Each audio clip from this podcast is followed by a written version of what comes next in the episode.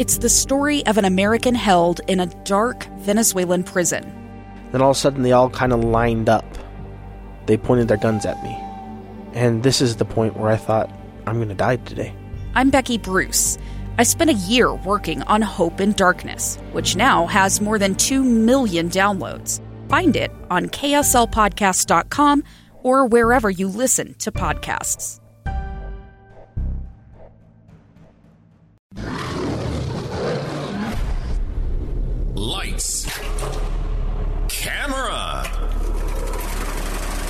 Action. It's the KSL Movie Show The natives in the Amazon worshipped it like a god. with Doug Wright and Steve Salles. The week's big movie review, movie news, trivia, games, and prizes. All on the KSL Movie Show. Here's Doug Wright This is a man, a handsome, muscular man. on KSL News Radio 102.7 FM and 1160 AM. Well, today, ladies and gentlemen, the movie show originates from the hallowed halls of Hale Center Theater. And you know why I love to do the show right here at Hale Center Theater? Oh, I know why. It's just the perfect venue. So you can bring down the chandeliers. It's the perfect, yeah, this great one right uh, on top of us here. It's the perfect venue for the movie show Top 10's dramatic opening. It just reverberates. It's uh, it's it's a beautiful thing. It's disturbing. Uh, yeah. I think somebody should call PETA. That's that's how, how frightening that is. well, just because you know coyotes howl from miles away. You're you like, know. what was that? What was that? Does Doug need help? Is that a friend? Okay, so the only thing, uh, and one day this will happen, we will be at the Utah State Capitol, and we will do that in the rotunda. You know they Huh? have highway patrolmen. Ah. And of course, I do have this secret desire. Imagine, and this will never happen. This is like when the Rolling Stones said that, yeah, they would come to Utah if they re- could record a live album in the Tabernacle. Oh, Can you What? imagine the movie show top 10? Oh, it would be perfect. The honestly, musicians from around the world live to perform, record in the Salt Lake Tabernacle.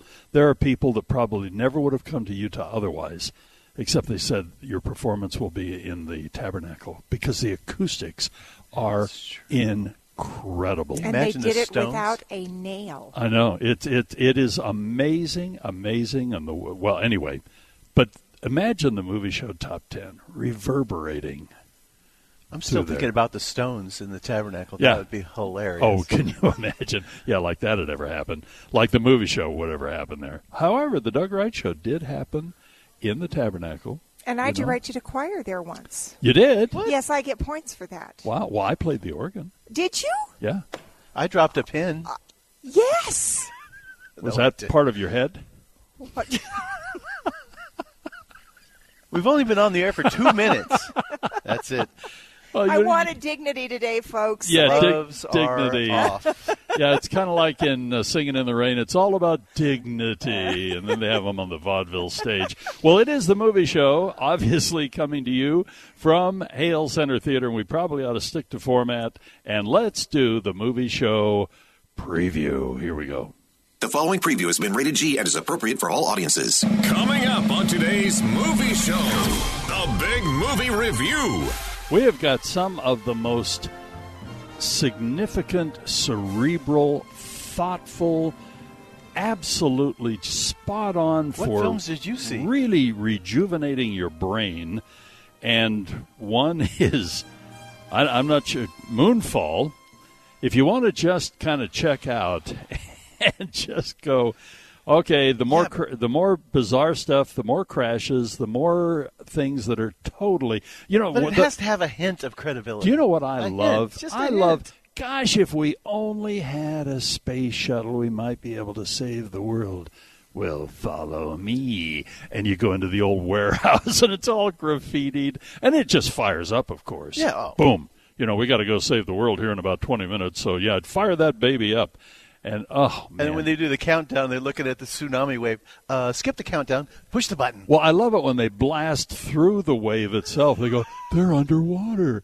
Just whoosh. Well, anyway. Wouldn't that blow out the? Oh, The candle? It would. What that would do to the trajectories, to the speed, to the the fragility of the thing. Oh my goodness. Anyway, Moonfall is out there, and uh, followed. This this is a very close second. And however, I did not. I've been wanting to use this word. I did not deign to see this, but uh, you subjected yourself to Jackass Forever. Boy, oh boy. I, you know, I'm not a prude, but I'll tell you what, this definitely pushed the envelope. Well, I- these guys aren't becoming uh, more reserved and sophisticated with age. They're getting. You, you told me the other day that it's just horrifying in some places. Uh, disturbing, disgusting, depraved. Oh, okay. Well, Other another that- another high recommendation from the movie show. Then there's, you know, when when I first sat down and I was watching this movie, I went, "What is this?" First of all, I don't like stiff animation. I don't like that where you know, you know, sometimes uh, the fluidity is so beautiful in Pixar and old Disney movies and so on. That really stiff. I mean, it makes Boris and Natasha look like sophisticated animation. But I kind of fell in love with the message in this. I mean, imagine spending. Are we talking about Flee? basically. I was going to mention the name after I did the big build. Oh, I was waiting for you to not So- mention it. Yeah.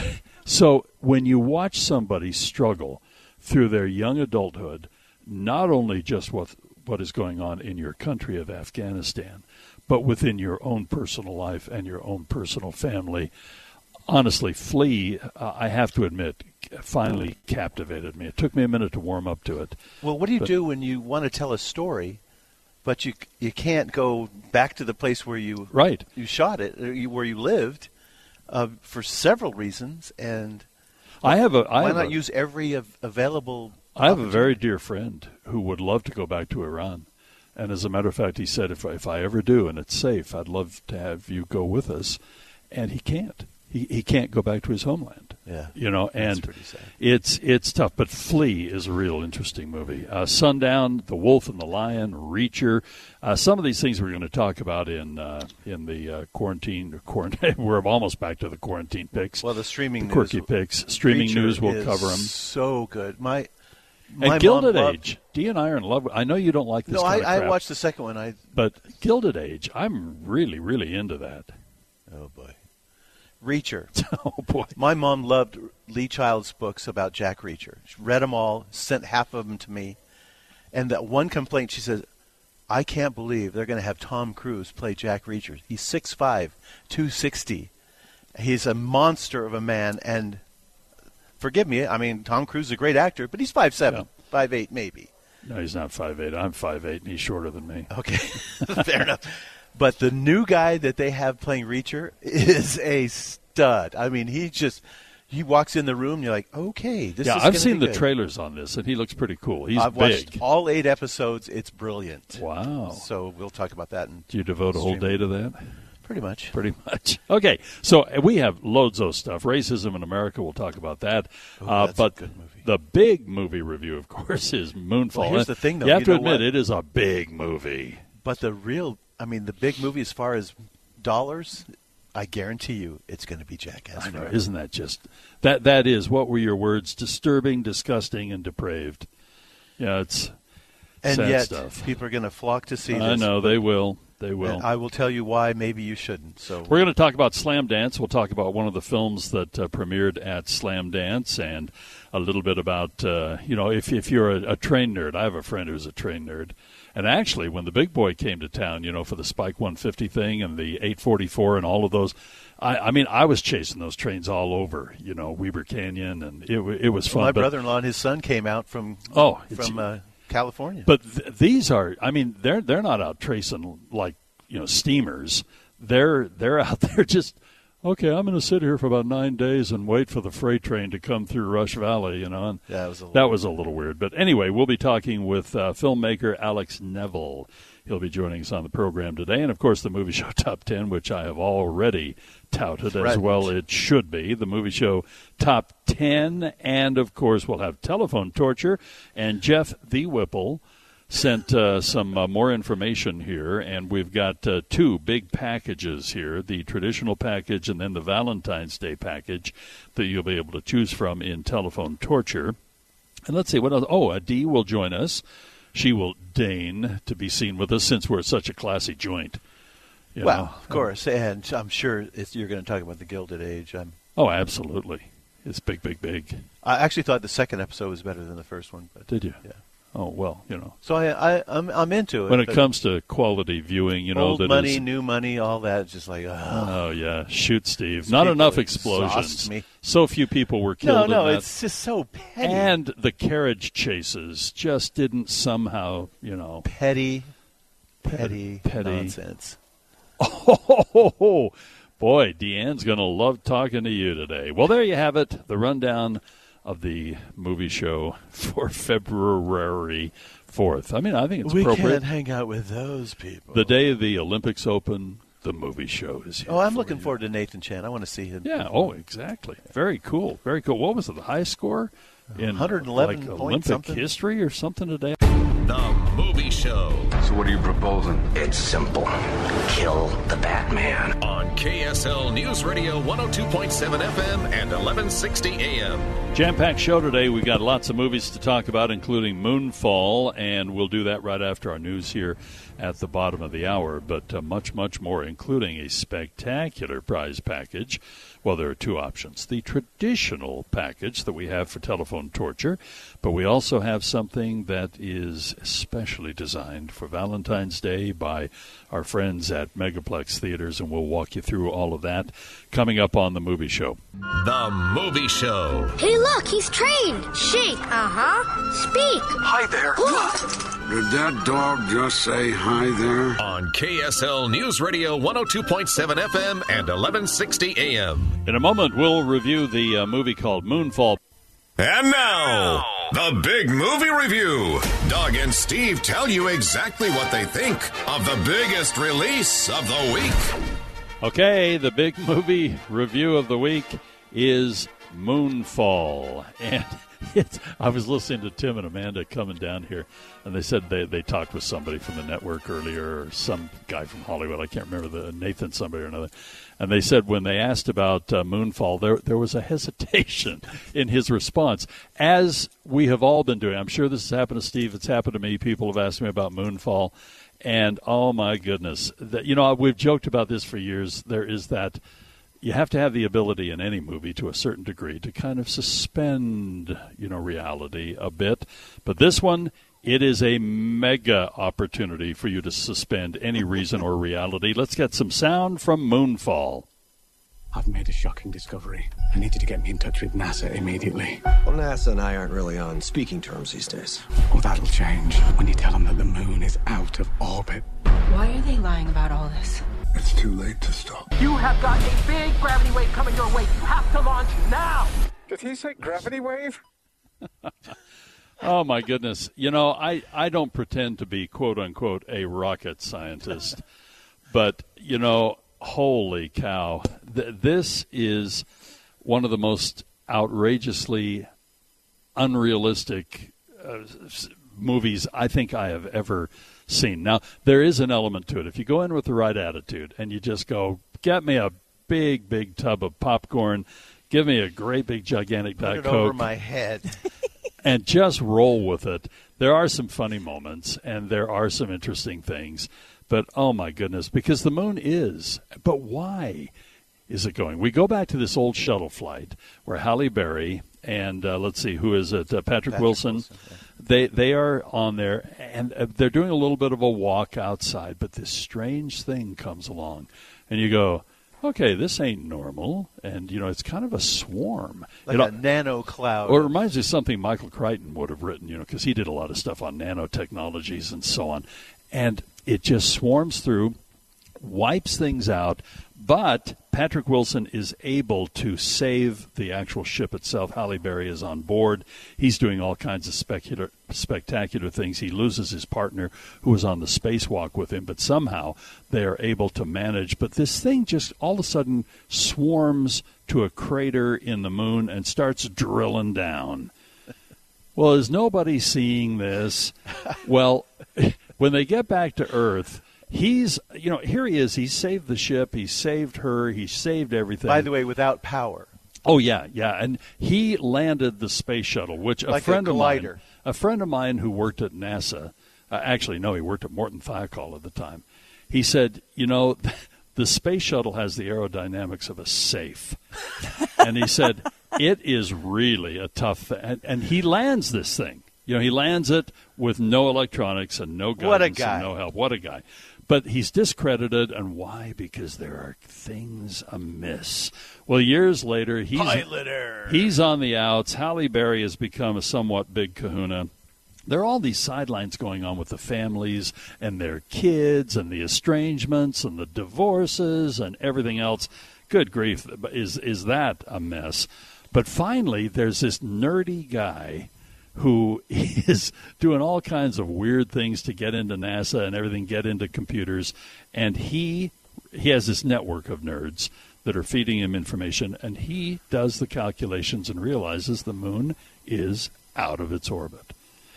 And of course, every time he tries to tell anybody, they think he's absolutely certifiable. But finally, through other sources, it comes to NASA's attention that the Earth is out of its orbit. The moon. Oh, no, I'm sorry. Well, yeah, that's right. Sorry about that. The movie is out of its orbit. Yeah, I'm out of my orbit right now. And so they do the calculations. And of course, they're always forgetting little things. Well, if you realize it's closer, then the gravity goes up, and you didn't really factor that in. And you go, Duh. well, our nerd guy has. And he realizes how critical this is. We don't have theoretically three months, we have like weeks to save the Earth. So, what do you do? Oh, you know, you can't even describe the convolution that goes on. Anyway, the nerd guy, of course, finally gets to the uh, astronaut who is on the outs, that Patrick Wilson's character, and convinces him through some obvious things that are happening around the world that maybe this guy knows his stuff. Eventually, Halle Berry and him team up again. They need to find a shuttle. They go to an old warehouse. There's a shuttle with a big, you know, expletive deleted thing on the side regarding the moon, and they just crank that baby up. They take it to this bizarre launch site, and boom, they're going up to save the world. Is the moon what this guy suggests it is, which is not really another celestial body, but maybe a structure? Oh, my goodness. Just when you thought it couldn't get any wackier. It is absolutely insane. Again, if you'll just unplug any reason or any even limited knowledge, not being a rocket scientist, that you have. Oh, and that, my favorite thing, because this is explosions and car chases and every other kind of chase you can possibly imagine. But of course, as everybody goes to the higher grounds, as the tides are coming in. But I love it when the kids who are escaping when the earth is all shattering, they're being chased by a bunch of rednecks up in Vail, wasn't it? Yeah, somewhere in They're, Colorado. they're in Vail. and th- these guys want their four wheel drive vehicle and everything else. They gun it, and as the earth crust is breaking open, it creates a launch ramp, and they fly over the chasm safely. And the rednecks just crash and burn into the side of the chasm. You know, all of this is perfectly feasible, Steve. Uh, yeah, sure. Uh, so I liked Independence Day. I mean, Roland Emmerich. I love Independence Day. This is Day. his thing. He makes he made 2012, where the whole world is collapsing behind you as you move along. He did the uh, Godzilla. Uh, he did Midway, which Yeah. you know wasn't. I like. Midway. He's got a knack for special effects, and he has a great team to do that. But his storylines, this one is as nutty as you can get. When the when the moon becomes, as and I'm quoting here, he thinks it's an alien mega structure. And then when the guys landed on the moon back in '69, it made a resounding boom, like it was a bell because they're it's seeing hollow. lights. Like, what are we talking about here? So I chuckled through all of this movie. Everything that happened, just like another thing, just when they were launching in the middle of a you know a, a tidal wave, I'm just like, yeah, let's go, let's do this. And I just, it, I gave up. it, it's more than just letting sitting back and letting it happen. I just said no. This is the insanity, and somehow I'm just going to laugh my th- way through it. Uh huh. Mystery was it Science a, was it a comedy? In my mind, it was. So but what's to the them, gr- they played it serious. So what's your grade on this? Oh, it's a C. Yeah, I, I, I'm a little more than that. On your scale, I'd give it a C plus, and you know probably a, a two and a half star. But to hear like Halle Berry and Patrick Wilson say the stupidest Oh, lines, dumb, dumb, dumb. like Oh come on, you guys! I mean, Don't Look Up was a was a comedy, a dark comedy about you know a cataclysmic thing that's going to happen. That was funny. This is playing it straight and expects you to think that well, why not? The moon could go- drop out of orbit at any minute now. Oh, people. The other thing too, you know, and uh, you know, sometimes you're really careful not to give stuff away, but you know, we we find out that the reason the moon is what it is is because of our ancestors. And this goes back to a Terminator thing. Basically, the machines turn on you. Yeah. This There's this is the old thing we've seen over and over. There's this utopian Can't society that our ancestors, a gazillion years ago, you know, put together. But then the technology turns on them. But they basically sprinkle the DNA seeds out there in this one spot that was, you know, oh my goodness. Anyway, okay, well, there you have it. As you can tell, this is the cerebral moment for uh, cinematic enjoyment this year so far. Moonfall. And uh, Yikes. Yeah, well, well, it's rated PG 13, right? And, and by the way, this is on the IMAX. I mean, you can see this Oh, thing on the huge. IMAX. It's it's spectacular to look at, but it's just so ridiculous in its concept. I, I'm sorry. You're saying this movie is ridiculous? It's ridiculous. You're saying Just- this couldn't really happen? A kernel of credibility is all I'm asking You for. don't believe? None of it. Well, my this gets down to it. That's what I was going to. That was the most ridiculous part to me of all the things and they that take are it to ridiculous. Lompoc where they don't even have the facilities, but why not? I like it when they're dragging it through the streets it's knocking over. Well, they actually did that when they put it- Oh, I know, and then the they museum. fly it on the back and everything else. I mean, I get that, but all of a sudden, you know, the way they used to move the shuttles around was to fly it on the back of a seven and, how about the military response? Oh, we don't have an answer, so let's just nuke it. It's 10 miles away now, so when you nuke it, what's going to happen to us, you idiots? We're overthinking this, I'm- obviously. I was like, no. Even when it got to the end, they said, let's get started. And I thought, yes, it's time for the anal probe, because that's the only thing that was missing oh, I'm so glad you threw that in from the aliens. That Oh, is, please. yeah, okay. Well, on that note, ladies and gentlemen, it's time. Obviously, when we get to the probing part, it's time to move on. Nine fifty-two. That was Moonfall. I knew that would end. Oh yeah. Thank you, that- Steve. Thank you, Steve, for that great visual image that you have left us with, as if the movie wasn't bad if enough. they had added that, I would have laughed. Not. Again. But even in the movie where they do that, they don't say that. They just go, "I was probed."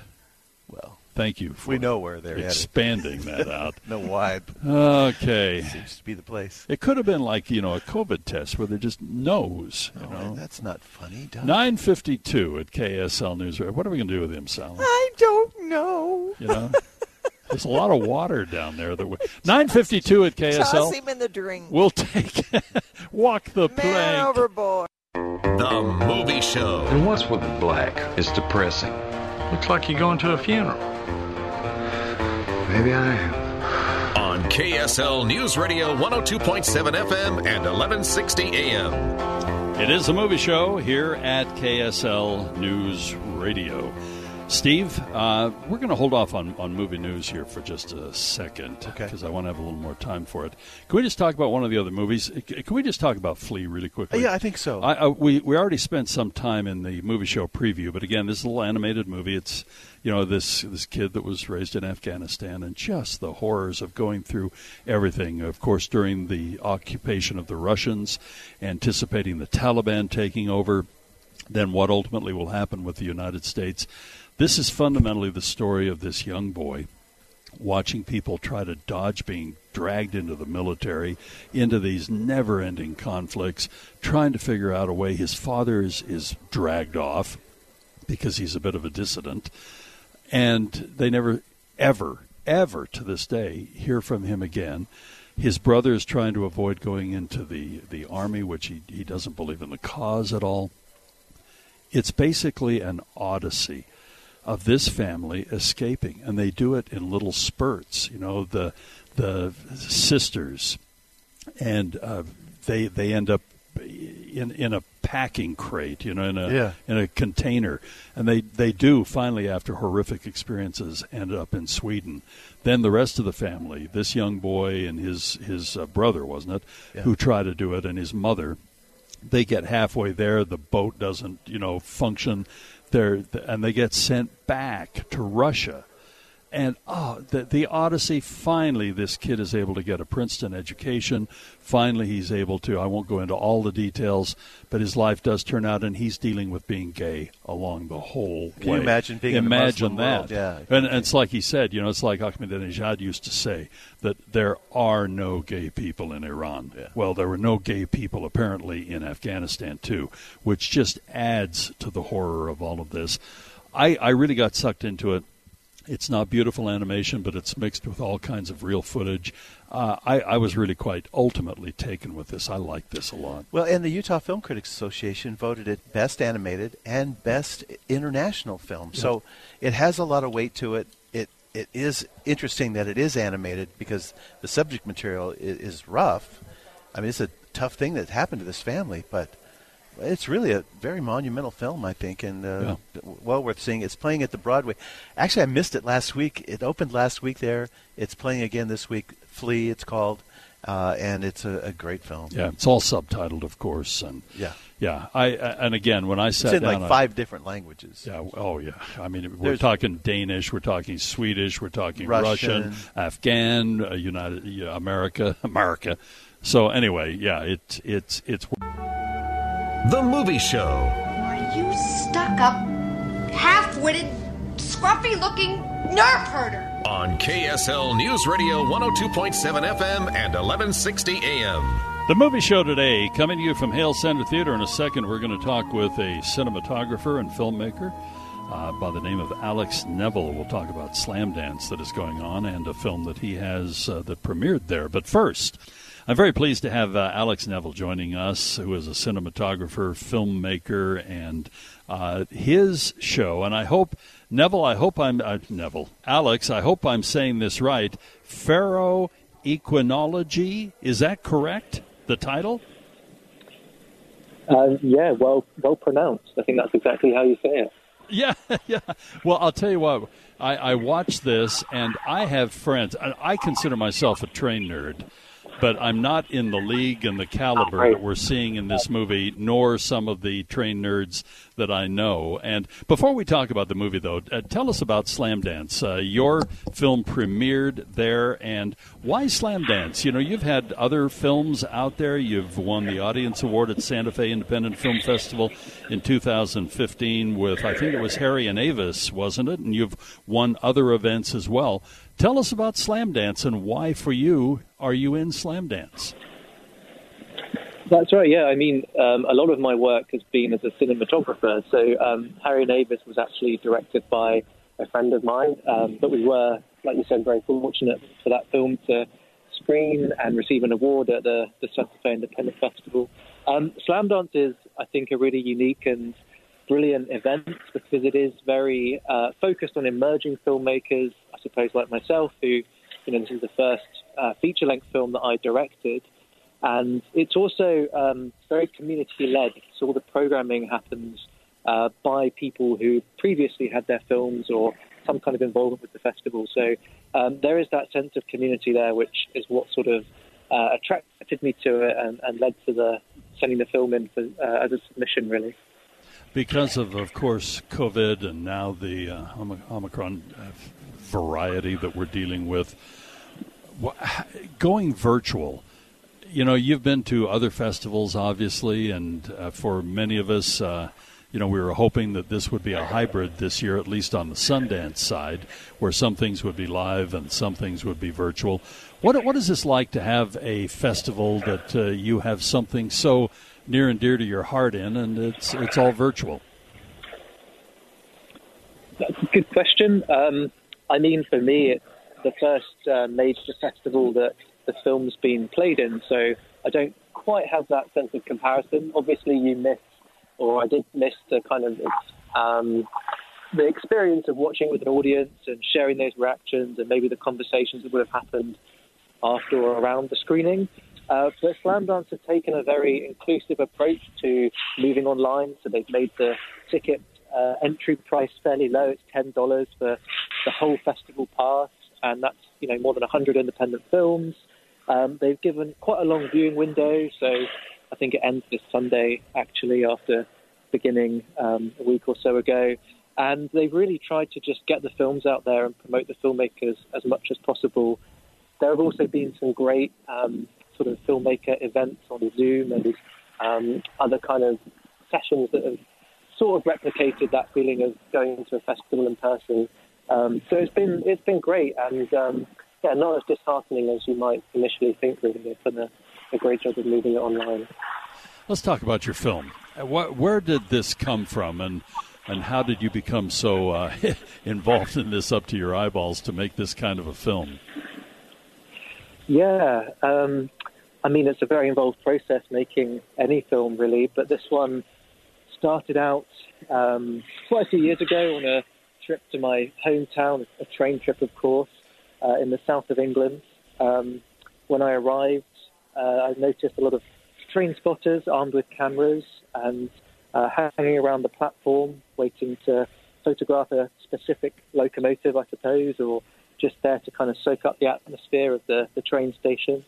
And um, that kind of got me thinking about this space of waiting, uh, potentially quite a meditative experience, you know, being on the edge of a platform for a long time, often with not much going on. And I thought, you know, that might be a good opportunity to probe into ideas of maybe romanticization or obsession or curiosity that um, train spotters have for their subjects, uh, i.e., trains. And um, that kind of merged with a, a real interest in photography and fine art that I have as a filmmaker. And I was lucky enough to meet the two collaborators who uh, feature in the film, who are both uh, successful artists, but as you said, in their own ways, very um, driven uh, in terms of the way that they see and capture railroads or the people that are taking long distance journeys on trains. Um, so that's kind of how it came about, really. You know, here in the West, a lot of us, uh, even if we're not a train spotter to to this degree. We we have some spectacular things with um, with the railroad history in Utah and certainly up in Wyoming and Cheyenne and the Union Pacific and so on in the Central Pacific. Boy, when one of those old steam engines is uh, unleashed, Big Boy or the 844 or whatever, almost everybody you know becomes a train spotter to one degree or another. I've chased the Big Boy up and down Weber Canyon and at uh, various uh, depots along the way. So I guess I get this to a degree, but these folks they're just looking regular old freight trains. I mean, uh, we're not talking some big steamer that's going by. This is just a good old regular freight train. Yeah, I mean, um, trains can be incredibly spectacular. They obviously uh, have had a real impact on, on the world in terms of the ways that the technology shifted uh, the general public's perception of, of time, regulating time, and, and collapsing space, making it possible to travel longer distances in shorter amounts of time. Although nowadays, obviously, train travel feels relatively slow in comparison with other methods. Um, but yeah, the Andrew Cross, one of the characters, is really interested in the perhaps less uh, unique or historical trains, as you mentioned. Um, I'd say though, if you are in the middle of nowhere, you know, appreciating a landscape, we're in the Utah, sorry, the Nevada desert um, for some of his scenes. When a freight train arrives, you can hear it slowly building up for a good five yeah. or ten minutes, and the event itself is quite um, spectacular and impressive, and almost quite daunting to be near a track when this huge locomotive and very long train kind of travels past, and then everything returns to a sense of sense of calm and quiet afterwards, and, and so it does feel like a bit of a moment, even though the train itself might not be the most um, unique one out there. We need to mention that one of the other individuals highlighted in the film, he uh, is is actually on board on the passenger trains and getting some of the stories from passengers on board, and the array of people uh, made that uh, quite interesting. Now we're we're almost out of time here for people who are interested, train nerds particularly, and we have some pretty big events here in the state of Utah, model railroading and everything else.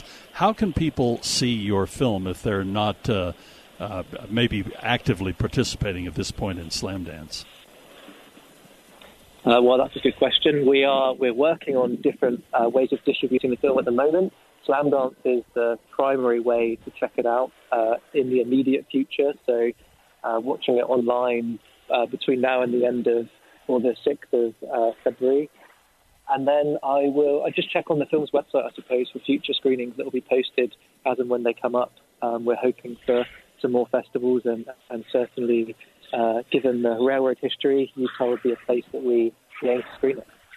Alex, it's been uh, a real pleasure to have you here on the movie show to talk about your film and also talk about uh, Slamdance as well. We wish you well, and we appreciate you joining us on the show today. Thanks for having me. It's been great to talk to you. Now I'm going to let you pronounce the. I I, I gave that uh, film a real good shot at the beginning. You pronounce the film for us, so our listeners can uh, know what to uh, watch for.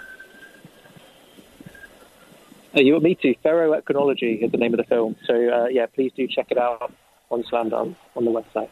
I like your pronunciation much better than mine. Alex, thank you so much again for being part of the movie show today here at KSL News Radio. The Movie Show. I can see what you're trying to put off, but I can see that it's just to keep people away from you. It's a mask.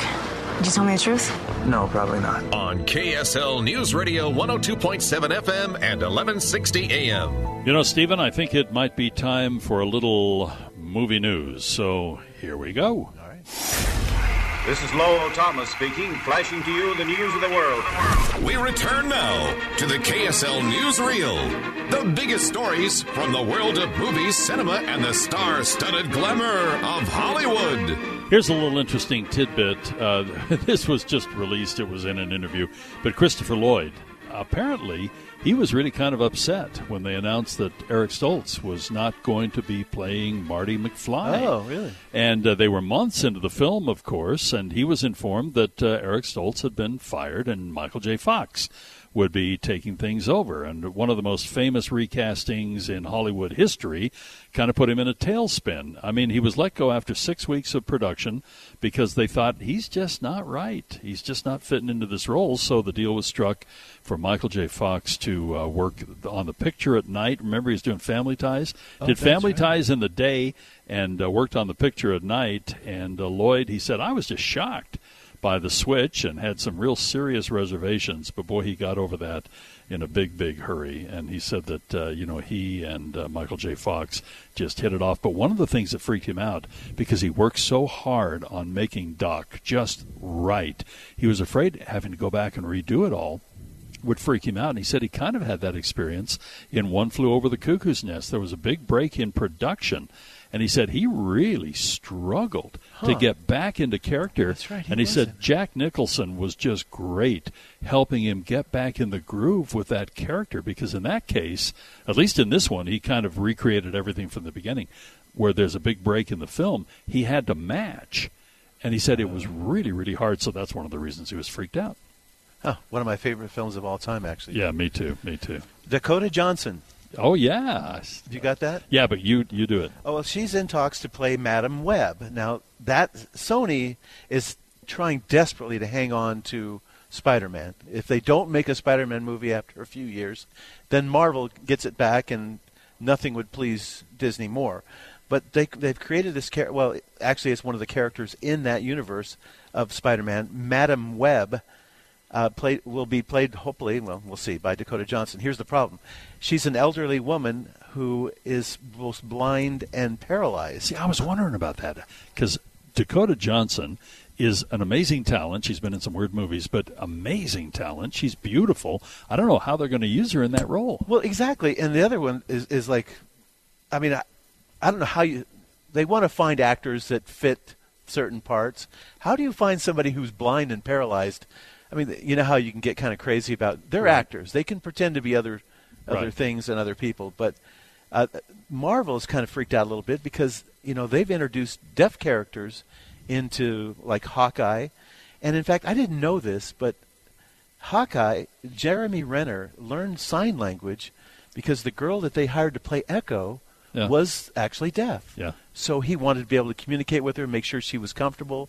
And That's so he learned uh, ASL to so that she would feel comfortable. I thought that was pretty cool. Here's a little story. 40th anniversary of the screening of Steven Spielberg's E.T., the extraterrestrial. That kicks off. Sorry, the did you say 40? 40 year. And I know, doesn't that just kill you? Good heavens. Okay. Now there's a good sci-fi. Oh, 13th annual TCM Classic Film Festival. Remember last year? We're going to have to do that again. See if we can talk with one of the folks at uh, TCM because uh, they, they do some fun stuff. But Spielberg and the producers, Kathleen Kennedy and Frank Marshall, are all scheduled to be in attendance at the uh, Chinese Theater in Hollywood. And it was interesting because Ben Mankiewicz said, you know, when Steven Spielberg started to work on E.T., he didn't imagine it was he was making a movie with such mass appeal. And he said, we don't get to say this very often, but boy, was Spielberg wrong. and get this, the worldwide take was seven hundred ninety-two point nine million dollars. You transfer that into today's dollars, it's two point two nine. In other words, about two and a third billion dollars. That was the only dollars. movie I ever dragged my parents to that they didn't go, "What were you thinking?" Yeah. They came out like, "Oh, that was brilliant." Yeah, it was a fun movie. Uh, have talk- you another story? Well, talking about Dakota Johnson, uh, Cha Cha Real Smooth is turned out to be the Sundance darling. This Really? is- yeah, she's in it, and it just sold to Apple for fifteen million dollars. wow, that's really cool. So yeah, that's very cool. She's had a good year. Well, there you have, ladies and gentlemen, our movie news here at KSL News Radio. The Movie Show. Where are you now? I'm sitting in my office. I doubt that. Why would you doubt that? If you were in your office right now, we'd be having this conversation face to face. On KSL News Radio 102.7 FM and 1160 AM. Okay, it's time to take a look at a movie, and Steve, we're going to take a look at this one Who We Are, a chronicle of racism in America. Slavery had nothing to do with the war because they were treated as family. I don't know if he can be reached, but if no one tries, he definitely won't change. America has demonstrated its greatness time and time again, and America is one of the most racist countries on the face of the earth. Those two things are not mutually exclusive. Let's talk about this movie. Uh, he's a Harvard lawyer. His name is Jeffrey Robinson. He's been in law practice for 40 years. He said, "This, I'm going to try this case uh, uh, like a case, and just let people know uh, his thoughts on on racism." He's really an interesting character in that uh, his family lived in Memphis, and they wanted to go to better schools, so his parents wanted to buy a house uh, in this more exclusive area of Memphis. And when they went to the real estate agent, they said, "Oh no, we already got an offer on it. I'm sorry, we can't sell it to you." And so they had a friend, a white friend, who went and said, "I'd like to buy this house," and they not only sold it to him, but sold him at a discount. Uh, and then they just changed the title over to their black friends. I mean, this is the kind of institutional racism that they were dealing with. And this young man, or, Jeffrey Robinson, he's probably in his late 50s, but boy, he just goes into really interesting things about, uh, you know, like, like, like he, I went to a museum where they have shackles for adults and then they have shackles for little kids. And they sho- showed those things. Um, the idea that you know, the Edmund Pettus Bridge is always something that kind of comes up a lot. Right. I didn't know who Edmund Pettus was, but he turned out was a Grand Dragon for the Ku Klux Klan. So if you're black and you're driving across that bridge, you're going, we just honored the guy who was a. I mean, so there's these little things. You mentioned uh, the mortar between the bricks. That's what this felt like. It was like, yeah, we're a great country, but we have these moments in history, even more current times. Uh, so I just really was kind of impressed by this uh, movie. He just makes a, a compelling case. He's not railing on anybody, but he's just saying, look, hey, we got to take a real serious look. Didn't And- you tell me that being a black man himself, he took some of the social conscious things and Yeah. everything else and determined basically the results of this that I took on myself, I'm a racist. Yeah, he took a, a, an unconscious bias test, and he flunked it twice. Yeah. And basically, in his own mind, he had a bias against black people. You know, Isabella Wilkerson makes that same argument in her book Caste that many people of whatever race it is, you know, whether it's uh, someone who is black, whether it's somebody who's Hispanic, who is somebody who is Jewish, whatever, they might even, again, that mortar within the bricks of the society, even hold biases almost against themselves. Yeah. Because it's so institutionalized. Exactly, and Yeah. I, I, it's just a really. I mean, it's Black History Month. I just love to learn about things like this. Where's the showing? Uh, it's playing at the Broadway, um, and it's called "Who We Are: uh, A Chronicle of Racism in America." And it's really, really well done. Okay. All right. We have a lot coming up here on the movie show at KSL News Radio, including the return of DIN. Yay! She's uh, going to be here with her quirky picks of the week. She'll be joining us here at Hale Center Theater. We've still got The Wolf and the Lion. We've uh, we're going to talk about some other things that are more kind of streaming oriented, and uh, the movie show top ten. I mean, Sally, am I right or am I right? There must be what thousands of people who, if they possibly could, they would be flowing out of the office buildings. They would be pulling off the freeway just to come in here if their schedule even came close to allowing it just to witness that happening live. Well, let me tell you, we've got a lobby big enough for it. So Yeah. if you happen to want to have your car come to a screeching halt wherever Yeah. you are, flip it around, come down here for the next few rare moments. Rare. We're I- we're in rarefied air when we do the movie show top ten, sponsored by Call Climate Services. Just, I feel like I'm in the barn. in the barn. Uh, where where is this going, Sally? Is this going to be one of those Black Rose things or some alien probing that we're going to talk about? I'm We're going not- to be in the barn with Doug here in- pretty quick. in the barn with Doug. Ooh, that could be a stage production. We'd I have to put that on the Sorensen stage. I, I think. think that would, you know, I, I think that would actually do it for us. Yeah. That would. Uh, The Movie Show. You don't want to be in the way when my laser goes off. Hey, a laser! How come you don't have a laser, Woody? It's not a laser. It's it's a little light bulb that blinks. On KSL News Radio 102.7 FM and 1160 AM. Okay, the movie show coming to you from Hale Center Theater, and I think, Steve, it's Uh-oh. time Sneak attack. for a little telephone torture. I just feel good about it. You know, Valentine's around the corner, and Well, I- they have been waiting for two hours. and I think I think I'm going to go with caller number Number four? Four. Caller number four. Now we got some splaining to do here because uh, Jeff the Whipple from the Megaplex Theaters, Mister the Whipple himself, has said that we have two options. One is the traditional theater, you know, package prize package, two tickets, two drinks, and you know popcorn. But behind door number two, Megaplex Valentine's luxury date night at Gateway, valid only at the Gateway in downtown Salt Lake City. Dinner and movies for two. And they have all kinds of restaurant options. Hall Pass Food Hall, which is right below the uh, theater there at Gateway. Tucano's Brazilian Grill, you could choose from that. Flanker Kitchen and Sporting Club, that also is included. Two movie tickets, of course. And, of course, the Mega Tub refillable popcorn tub for 2022. Two matching Megaplex Mega Mug refillable drink cups. Two Bon Bon Gelato ice cream desserts. That's uh, right inside of the LHM Megaplex Luxury Theaters at Gateway, and there is more. And either prize will be offered in the form of Megaplex and/or restaurant gift cards, so the big wiener can choose the timing of their Valentine's Day celebration. So. It just doesn't get any better than that. So let's go to our phone line and find out who our first loser, I mean potential winner is going to be. Hi, who's this? This is Dick. Dick, you know, I hate to break it. I'm break a it. loser. You know, I, I, I knew that. I He's could sweet, sense though. it. Bye. But you're a- Bye. Wow. Well, he's in a hurry to call back. Let's loserize him there, Ty. Go for it. Well, that was no fun for you at all. well, you know, one more time.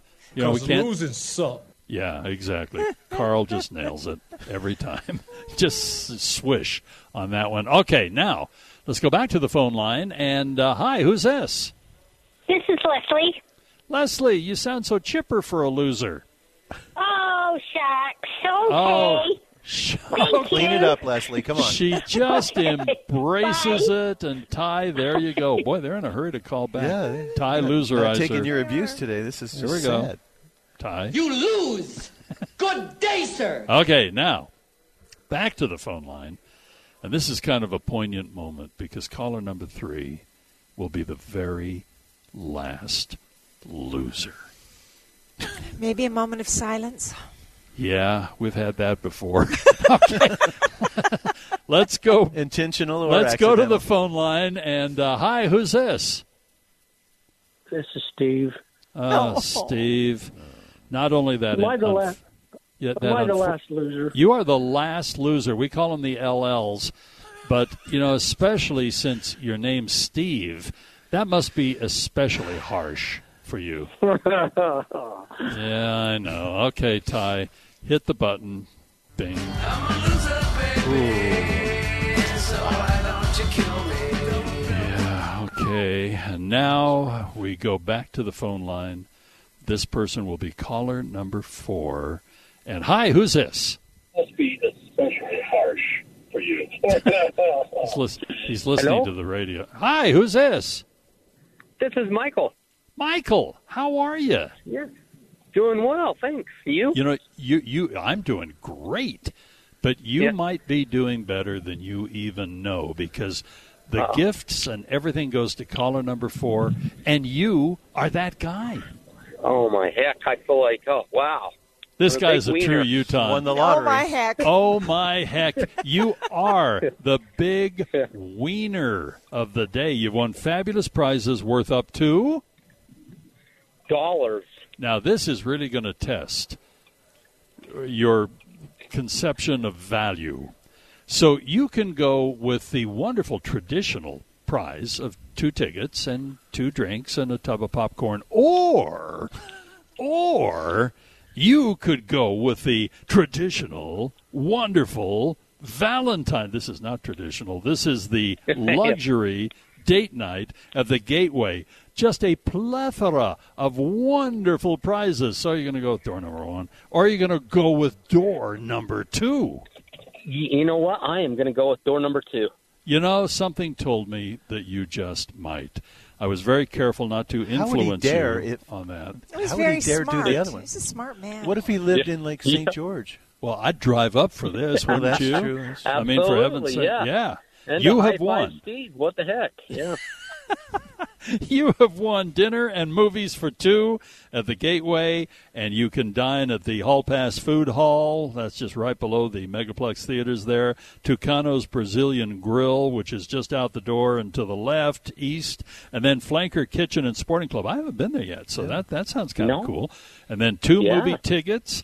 With, you're going to have laser projection. You're going to have Dolby Atmos sound. You're going to have 100% heated luxury recliners. You're going to be enjoying the uh, refillable popcorn tub for 1922.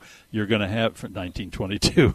I'm having a flashback here. you know, born. I'm I'm going back to Steve's We're going vintage there. popcorn. That's right. The, You're the gonna do pop the Charleston all the night. popcorn will be fresh no matter what. We promise you. We've got the matching Megaplex Mega Mugs. We've got the two Bon Bon Gelato ice cream desserts. That's inside the theater Dude, there. you are hooked up. And th- we Wow. have got you.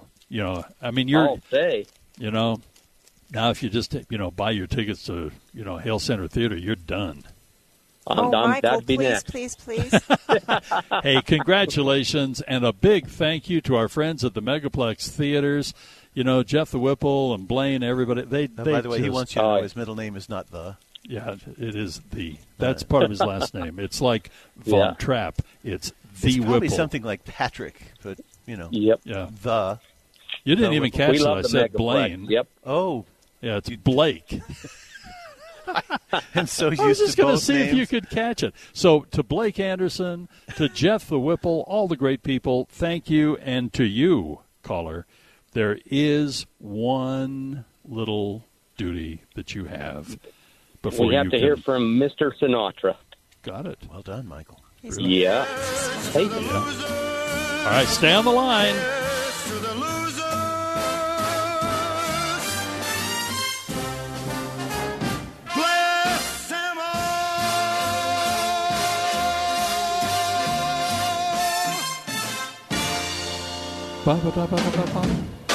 Ah, another rousing rendition of telephone torture. You know, it's been a couple of weeks since we've had Dee with us. Dee, how you doing?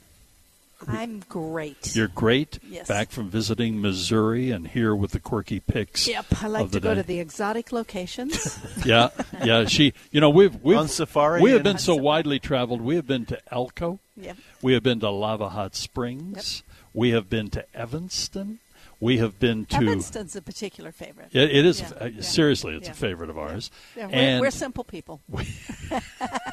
not simple-minded, just simple people. So, Dee, what are the quirky picks? Well, I've kind of been off my game in that Doug and I haven't been watching movies together, although we've been watching the movies together every night.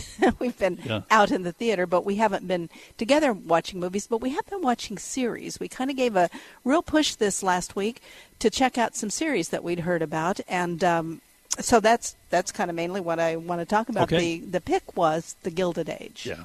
Now, Stephen isn't quite sophisticated enough to grasp the beauty, the delicacy, and the wonderfulness Well- of this. And the pomposity. Well, Oh. there's well, that's part of Oh. it. Yeah, yeah, there is the pomposity. But Yes. a Julian Fellowes Fellowes, Fellowes Fellowes. production. I think it has is Downton Abbey esque, don't you? Yeah, it is, Oh, but yeah. but it's with the American Cousins twist During here. the Gilded Age, which was the 1880s, when all of the rich, um, you know, uprising millionaire billionaires were making such a social statement in specifically New Yeah. York City. I'm sure it's happening in Boston. Many of these people, if you put them in today's dollars, they would, you know, I mean, be gazillionaires. yeah, absolutely. Yeah, owning all the railroads, I think that's significant. Yeah, it's it's rather a lot. That's a significant. Some of the brutality of it. I wonder if the Russells are real. Were they real people? N- uh, no, I don't think so. No, No, they're they're a it's a composite. But yeah. many of the other families, you know, the Astors, the I- I- I Vanderbilts, and- recognize those. and everybody else. And I think it had some of the Julian Fellowes markings for me. The food when they have you seen this, Sally? No. I think you might like it. Did you like Downton Abbey? Yes. Yeah. Okay. Yeah. It's it's it's definitely thinking that way with different stories, but the food and the costuming is Right. rich and stunning, and uh, the stories are you know unique. I I liked the casting. Cynthia Nixon from Sex and the City plays a real kind of dowdy little spinster gal, and Yeah. I think she does well in that. Christina Baranski, who's you know dynamite actress, she's got a pretty hard hitting role, but it's She's kind of fun mean to as a yeah snake. she's Oh, yeah. she's mean, but it's fun to see uh, Meryl Streep's daughter Louisa Gummer. Yeah. She's got the two acting daughters, Mamie, and then this is Louisa. Oh, I didn't know. I yeah, thought- Meryl Streep's daughter, and, and she plays the ingenue. This has the best of everything. Downton Abbey, everything else, upstairs, downstairs. You Yeah. know, because you see what's going on with the servant class that uh, that is there, and the different of the emerging, the emerging folks in the uh, New York Society. The new money. Right. The new money, And you know, you mentioned Yeah. the Russells. I, I every time I see that character, I think of Jay Gould, who was just. I mean, he he, he was he was tough, absolutely brutal, rich as could possibly be railroad stock and everything else man you know you didn't even have to cross that guy for him to wipe Oh, this you guy's out. an arm twister, though. yeah Yeah, Even Yeah. to the point where I will build a railroad right next to right your around railroad. you. You don't take my first you out. offer, you don't take my second offer, then we're done. Well, it's just good negotiation. No, I want everybody to know that the second offer is the last you're ever going to hear from me, and then I will sidetrack you and, and put you out of business. And don't insult my wife. That's right. Yeah. Oh, yeah. yeah. exactly. Don't which, insult my which, wife. Which I'm expecting more of that from you. Um, so you definitely, if you like the Downton Abbey, this is maybe not for everyone, but certainly for that genre. Yeah, yeah, agree. right. For people with a certain amount of gravitas. And then and then we watched another series that's on ABC, and I think we're going to be a one episode team on this, The Promised Land. Yeah, the Has Promised an Land, I- interesting premise of of uh, people crossing into the country from Mexico and the different eras and how they evolved into success. going and, to the vineyards, and it was interesting because in one of the scenes they're going to Merced. Oh, yeah, really? So, exactly. yeah. And so it kind of has a little bit of a Dallas feel to it, but Yeah. more of a soap opera, although Dallas Yeah. was a soap opera. So we watched that, but the one I really liked, and I don't know if Doug liked it as much, and I remember you were kind of laughing about it, The Woman in the House Across the Street from the Girl in the Window with Kristen Bell. I got a big Have you seen the whole thing? We, We're halfway we've seen, through. We're halfway through, but I, I look at spoilers, so I know where it's going. I didn't tell Doug that. He, he would I like hate spoilers, and, and Dee goes, "Tell me what's going to happen." I go, So- "Really?" But I just thought it was fun. I mean, it, you, like you said, it's supposed to be a parody.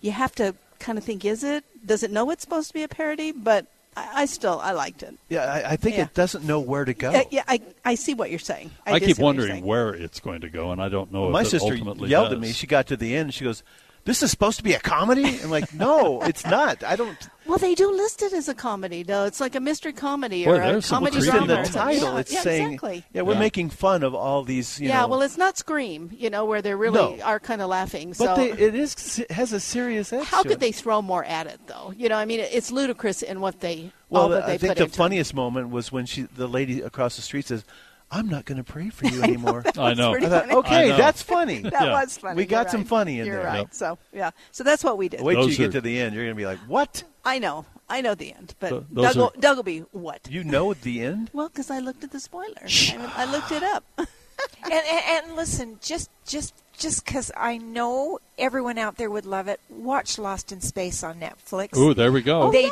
they Lost just dropped Sure, they yeah. just dropped the uh, third season, Oh, and that's the final. It is absolutely wonderful. Okay. Good. Lost I mean, Space. if you like if you like sci-fi and you like family and working together to solve problems and science, it's really fun. There you go. Good place to drop that in. We will watch it. The quirky picks of the week. Good to have you back. Welcome home. Thank you. Yes, from a listener point of view, but also I'm really glad to have you Well, home. and you know what? I do like you better than the Intellibed. Not much. Just, I was gonna say, I told these First, guys. second. I, I said if Dee has not mentioned how much she missed the Intellibed within 24 hours, I know something seriously wrong right, with her. yeah. All right. The Movie Show. You know, it's just occurred to me we really haven't had a completely successful test of this equipment. I blame myself. So do I. Well, no sense worrying about it now. Why worry? Each of us is wearing an unlicensed nuclear accelerator on his back. On KSL News Radio 102.7 FM and 1160 AM. Okay, Stephen, I guess we better do it. We've been kind of dancing around Jackass forever. So, should we? There it is. Should we or can we do a sound on this? Yeah, that's a good I question. mean, you know, it's, okay. Let's. I think we do have some sound from Jackass Forever. A lot of people ask, what will Jackass be like once we're older? Well, it'll get more mature. Concussions aren't great, but as long as you have them before you're 50, it's cool. And Knoxville's 49, so we're good. I don't know what I saw the other night. I don't know if it was an elongated trailer or if, you know, it was just one of those things you see in passing. And I went, what in the world is this? All of a sudden I realized it was a promo. It might have been a talk show or something where they were talking with Johnny Knoxville. And I went, this looks insane. Well, yeah, the, they, the thing is, they've been doing this for 20 years. I remember when the first one came out, and everybody laughed, you know, and uh, you know they're just beating each other to death, uh, and they're best of friends. And all of these guys are back, so that's the positive: is that they're having fun. The thing is, they're grown men now, Yeah. and they the the level of baseness in this is pretty awful. I mean, in the it says rated R for graphic nudity. That should be in large print because there is male anatomy This is full Monty stuff all over. through the whole thing. I was Wow. shocked at how much they're able to sh- show in these movies. I guess because it's not sexual, they're just doing So it's not terrible NC things. seventeen. No, it, it's, it's, rated, R. Um, Wow. But it, it is. I, I'm maybe I'm just have grown up now. I'm 20 years older, and thinking I, this doesn't. It doesn't seem as fun. Um, it, it felt a little mean spirited. It Yeah. felt like they were trying too hard because each time they do one of these, they're trying to up their game. Right. So I know that there's going to be a lot of people have, are going to want to see this, and they're going to go and they're going to laugh their tails off. And I think you're right. This will probably be the number one movie I, next I week. think so. It, It's in more theaters. And what's your three word review on this? Well, disturbing, disgusting, and depraved. But um, Okay. I, I, I just I'm, I'm warning people. Please, if you're offended by male nudity, do not see this film. So what's the grade on this? Uh, it's a C minus. C minus. I, I just couldn't. I, I Came awfully couldn't get close any to that D. Boy, I know. Okay, and it's rated R R R R. And everybody's like, "Oh, you're an old fuddy duddy." You know, I'm Yeah, not. yeah. I'm not. And he's a wild and crazy watching this guy. with other w- women in the theater was uncomfortable for me. Okay. Let's just say that. This is a high recommendation you're hearing there from Steve. The Movie Show. Oh, you are hard to look at. You look like the topographical map of Utah. Exactly. On KSL News Radio 102.7 FM and 1160 AM. Well, ladies and gentlemen, you know, there is one little thing that I want to take care of here. This is probably the most important thing. Sally, you'll need to be on a microphone for this. This is probably the most important thing that we are going to do, you know, on the show today. Would, would you hit the, the music for us there, Maestro? Happy birthday We were going to have the singing dogs, or we considered Marilyn Monroe, you know, Happy Birthday, Mr. President. But we decided to go semi legit at least on this. Sally, in a couple of days, happy birthday to you. Thank you. Do you know?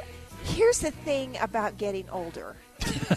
it's better than I- not. no, no, no, the- I, Beats I always, alternative. I always get excited for my next birthday. Yeah? Because I was told somewhere along the line that with age comes wisdom, Uh huh. and I'm not wise yet. So I keep thinking maybe Maybe this year. this is the maybe year. this is the year. It'll just all happen. Well, happy birthday to you. And Ah, thank you. okay, we have 22 minutes until we hit not your next birthday. Stephen. Sir. Which movie should we do? Sundown or The Wolf and the Lion? Well, families are going to want to see The Wolf and the Lion because it's about a wolf and a lion. Well, let's do that. Let's get some sound from The Wolf and the Lion. We're very sorry for your loss. Grandpa was all I had left. I made a new friend recently. A she-wolf. You've got a pup. I heard there was a plane crash. The plane was carrying a lion cub bought by a circus. We haven't found it yet. There's a wolf pup, a lion cub, and they're inseparable. Wow. Yeah, what are the odds? Yeah, what what are the odds? So the wolf I can get because you know they live in a it's gorgeous. I always love seeing these locations. It's somewhere. I'm thinking San Juan Islands up above you know Seattle and that uh, Vancouver area, gorgeous. Uh, but the grandfather has passed. She's a piano uh, you know, prodigy. Comes home for the funeral and decides that maybe she wants to s- stick around a little while. Uh, the wolf, the she wolf, befriended Grandpa, and the wolf just comes into the house and goes to her little spot, and oh, she's got a little little wolfling.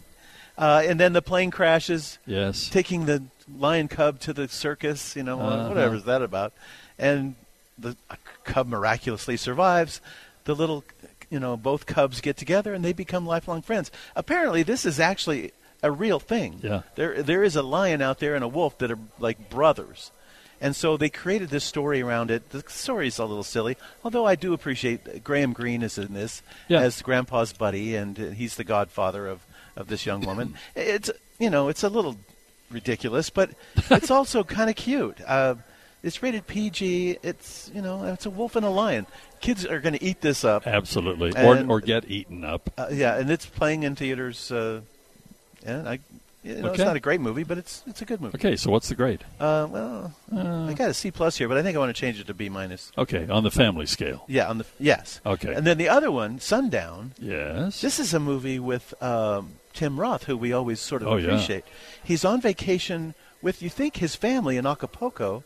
They get word that the mother has died, so the wife and the kids go back. He says, "Oh, I forgot my passport," and you're like, "Wait a minute, what?" That ain't right. And he goes back to his hotel and he opens his suitcase and there's his passport right there. He made it up. Ooh. Why doesn't he want to go home? And then we find out that he's part of a family, but they're super rich. And but you're like, dude, you can't just leave your wife and kids. Yeah. And he starts hanging out with this local girl. But as you peel back the onion here, you realize that there's something else going on here. You've judged him maybe prematurely. Ooh. Uh, so it, it's, but you know, it's a good little movie. It, I gave it a B. It's playing at the Jordan Commons at Thanksgiving Point and at the Broadway. Um, it's called Sundown. If you like, um, it's a beautiful setting. I mean, they're in Acapulco. Yeah. And Tim Roth is always at that squirrely little. I know. What what is the scene you always remember Tim Roth Rob for? Roy. Rob Roy when he gets Yeah, cut he gets in half. he gets divided and Ooh.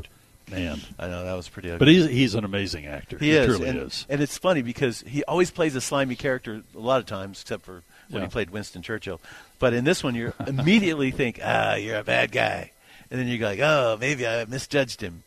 So you're getting played with by the director here, and so that makes it kind of interesting. All right. Well, there you have it. Yep. Uh, when we uh, when we come back in our last segment, we'll talk about Reacher. I want to you know get Oh, yes, into that. yes, yes. And uh, the, boy, there's some good stuff out there. And then, of course, you know, when I said we are saving the very best for last, we truly are. You sure and you know who's going to be time? here to witness it? Our former producer, who abandoned us for you know. You're going to some make lo- her have that baby early. Well, you know, she left us not only for that, but this great state of Utah and everything else. I mean, where are her priorities? it was always going to be a letdown. But, you know, Robin Garfield is here to witness yet another rendition of the movie show Top 10. She's going to leave before I know tears are coming to my eyes right now. The Movie Show. Is it better to be feared or respected? And I say, is it too much to ask for both? On KSL News Radio 102.7 FM and 1160 AM. Okay, it's 11:49. Got 10 minutes roughly. 10 minutes and 9 seconds. That Yep. is that is the sweetest thing I've ever Yes, heard. we saved poor little Winston. Oh, love, love him. He's he's he asleep in a hibernating Yeah, mode? he's in a hibernating mode. He's a s he's like Harry Potter. He's in a cupboard under the stairs. Right. Do you now. like go check on him every Yeah. once in a Oh yeah, you check on him, and you know you you have to hydrate him in the middle of the winter. You just put Oh. the bathtub a little bit of water and put him in there, and he he rehydrates, and then you know- Seriously?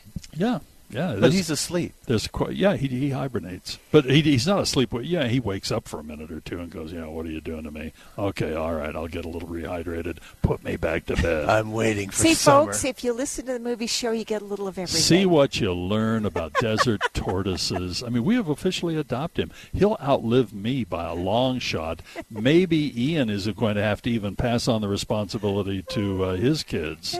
Yeah, so they well, live to be about 100 years old. What'd you get in your inheritance? A turtle. The bottom line is, meanwhile, talk about digress, squirrel. and now, because you know, I'm, I'm sure that Robin does not want to miss this. Are you ready? She doesn't have her hazard pay. And now she has no pay from us anymore. Oh, arr, arr, arr. That's right. Okay. And now she had no pay when she worked for us too. And now, Ooh, that hit the spot, didn't it? Ladies, ladies and gentlemen, it is time Don't for the, the movie show. Top here, let's move out from under the chandelier. Top We're to be famous. It's shaking. Dowling over your wagging his head. I'm Mr. Webb. He's over here going, I can't believe every week My word, all the video the screens Opera. have fallen off. I've put up with this. Okay, I put up with this mockery of that great gift and talent that came from I told you we were going to a barn, and It there came- it was. came from on high. Ah, okay. The movie show top 10 is sponsored, believe it or not, by uh, Call Climate Services. It just shows what wonderful appreciators of the art they truly are. Yeah, that's what it does. As they put in your furnace and your air conditioning and everything Oh, yeah. else. We Great need- we need them. Boy, no kidding. Call Climate Services. Okay, the number 10 movie. I'm, I'm glad that it's still in the top 10. Breaks my heart that this movie is not doing better, but it's West Side Story. It is a wonderful movie, and it's made, made about $36 million. It's so it's one of my favorite films of last yeah, year. me too. And it's done another 26, so it's at 62, but it cost 100 to make, and I know. not even including the anyway. This movie was created with true genius with Spielberg because it is so familiar, but yet it is so cool and exclusive. They've twisted it just perfect. I know it's just just perfect. Uh, liquid liquid pizza, that too. Put it in the blender. Licorice pizza has made about twelve million dollars domestically. Yeah, another eight. It's only at 20. Ghostbusters Afterlife. This is a fun movie. I really liked it. It's about 130 million domestically. Another 68 foreign. It's about to go over 200. American Underdog is a 25 mil. Uh, no foreign on that one. The 355, 355. Boy, this this could have been so much better if it had only had a plot. Great actors in it, but uh, They go to the Great Oz and just say, "We only want a plot." yeah, get you know? one. Yeah, okay. Uh, the Kingsman. This is uh, a disappointing movie in the trio. I like the first one. Second one, not so much. This one, kind of in that same league. Yeah. Redeeming Love has made about $7 million. Uh, 98,000 foreign dollar. Okay. 98,000.